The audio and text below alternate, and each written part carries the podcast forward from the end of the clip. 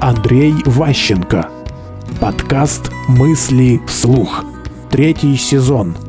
Сутки на ответ. Желательно, если вы выполняете некие общие правила, то желательно отвечать на письма в течение суток. То есть поэтому в вашем расписании должно быть специальное время в течение дня, которое отведено специально для ответа на письма.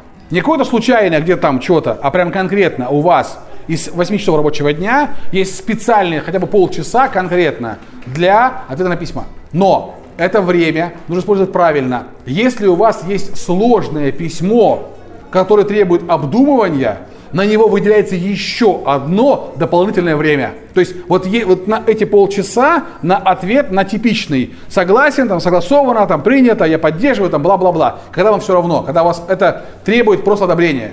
Если вам нужно подумать, если вы делаете письмо важным, это требует реально усилий. Мозг, чтобы включился, на это нужно время.